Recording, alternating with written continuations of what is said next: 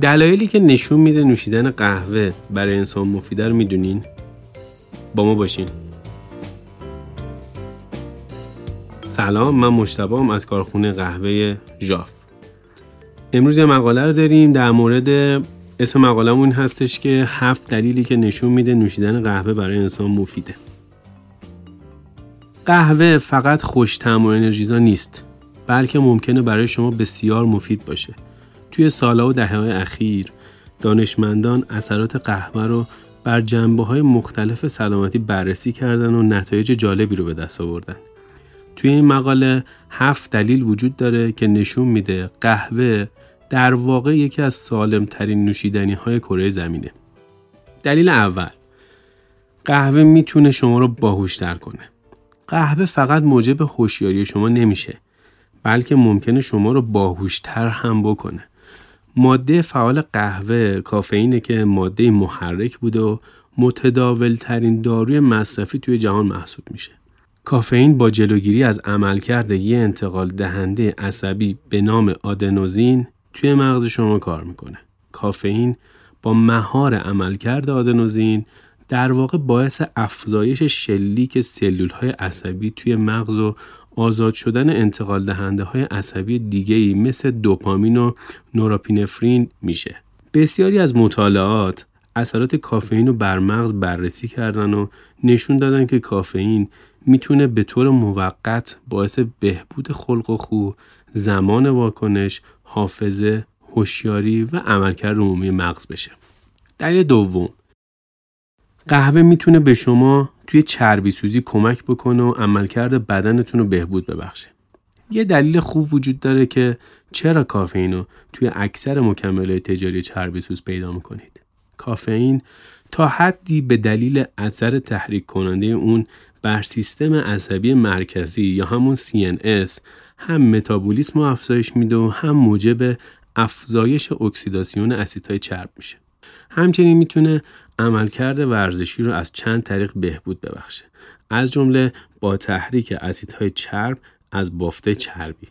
توی دو تا تحلیل و بررسی جداگونه مشخص شد که کافئین به طور متوسط عملکرد ورزشی افراد و 11 تا 12 درصد افزایش میده.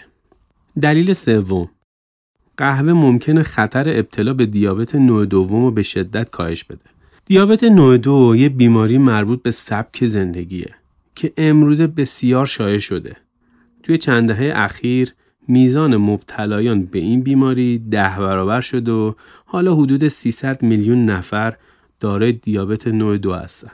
این بیماری با سطح بالای گلوکوز خون به دلیل مقاومت به انسولین یا عدم توانایی در تولید انسولین شناخته میشه.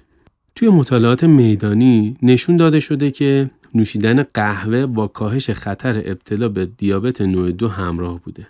این میزان کاهش ریسک 23 الی 67 درصد هستش.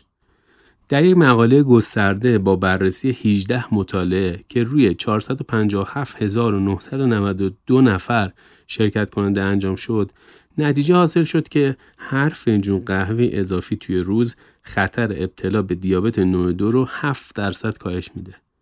هرچی افراد قهوه بیشتری بنوشن خطر ابتلا به دیابت نوع دو توی اونها کاهش پیدا می‌کنه. دلیل چهارم قهوه ممکنه خطر ابتلا به آلزایمر و پارکینسون رو کاهش بده. نه تنها قهوه می‌تونه توی کوتاه مدت شما رو باهوش بکنه بلکه ممکنه توی سنین پیری از مغز شما محافظت کنه. بیماری آلزایمر شاید ترین اختلال تخریب عصبی توی جهان بوده و علت اصلی زوال عقله. توی مطالعات آینده نگر یا پراسپکتیو مشخص شده که مصرف کننده های قهوه تا 60 درصد دچار کاهش خطر ابتلا به آلزایمر و زوال عقل خواهند شد. پارکینسون دومین اختلال تخریب عصبی شایعه که با مرگ نورون های مولد دوپامین توی مغز همراهه. نوشیدن قهوه ممکنه خطر ابتلا به پارکینسون رو 32 تا 60 درصد کاهش بده. دلیل پنجم قهوه ممکنه برای کبد شما بسیار مفید باشه. کبد عضو قابل توجهیه که صدها عملکرد حیاتی رو توی بدن انسان انجام میده. این عضو در معرض دامهای غذایی مدرن مثل مصرف زیاد الکل یا فروکتوز بیش از حد قرار داره. سیروز مرحله پایانی آسیب کبدی ناشی از بیماری های مثل اعتیاد به الکل و هپاتیته جایی که بافت کبد تا حد زیادی توسط بافت زخمی جایگزین شدن مطالعات متعدد نشون داده که قهوه می‌تونه خطر ابتلا به سیروز رو تا 80 درصد کاهش بده. کسایی که روزانه چهار فنجون یا بیشتر قهوه می نوشن تأثیر این موضوع بیشتر احساس خواهند کرد. نوشیدن قهوه حتی می‌تونه ابتلا به سرطان کبد رو 40 درصد کاهش بده. دلیل شیشم قهوه ممکنه خطر مرگ زودرس رو کاهش بده. به نظر می‌رسه هنوز بسیاری از مردم تصور می‌کنن قهوه نوشیدنی ناسالمیه. این موضوع تعجبآور نیست چون معمولا عقل متعارف با گفته های مطالعات مقایرت داره.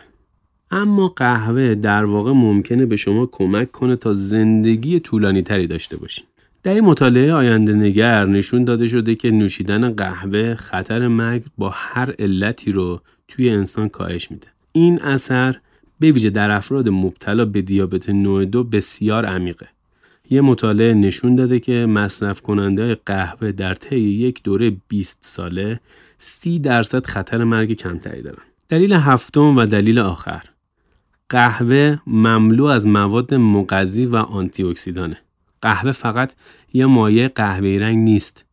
بسیاری از مواد مغذی موجود توی دونه های قهوه وارد نوشیدنی نهایی اون میشن که در واقع حاوی مقدار مناسبی ویتامین و مواد مدنیه. یه فنجون قهوه حاوی موارد زیره.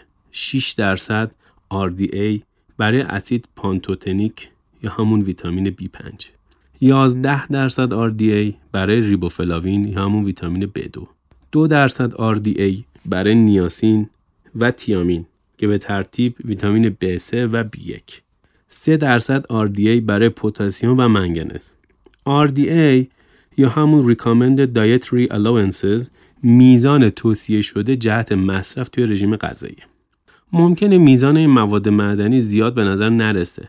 اما اگر روزانه چندین فنجون قهوه بنوشین به سرعت در بدن شما جذب میشن. اما این تمام موضوع نیست.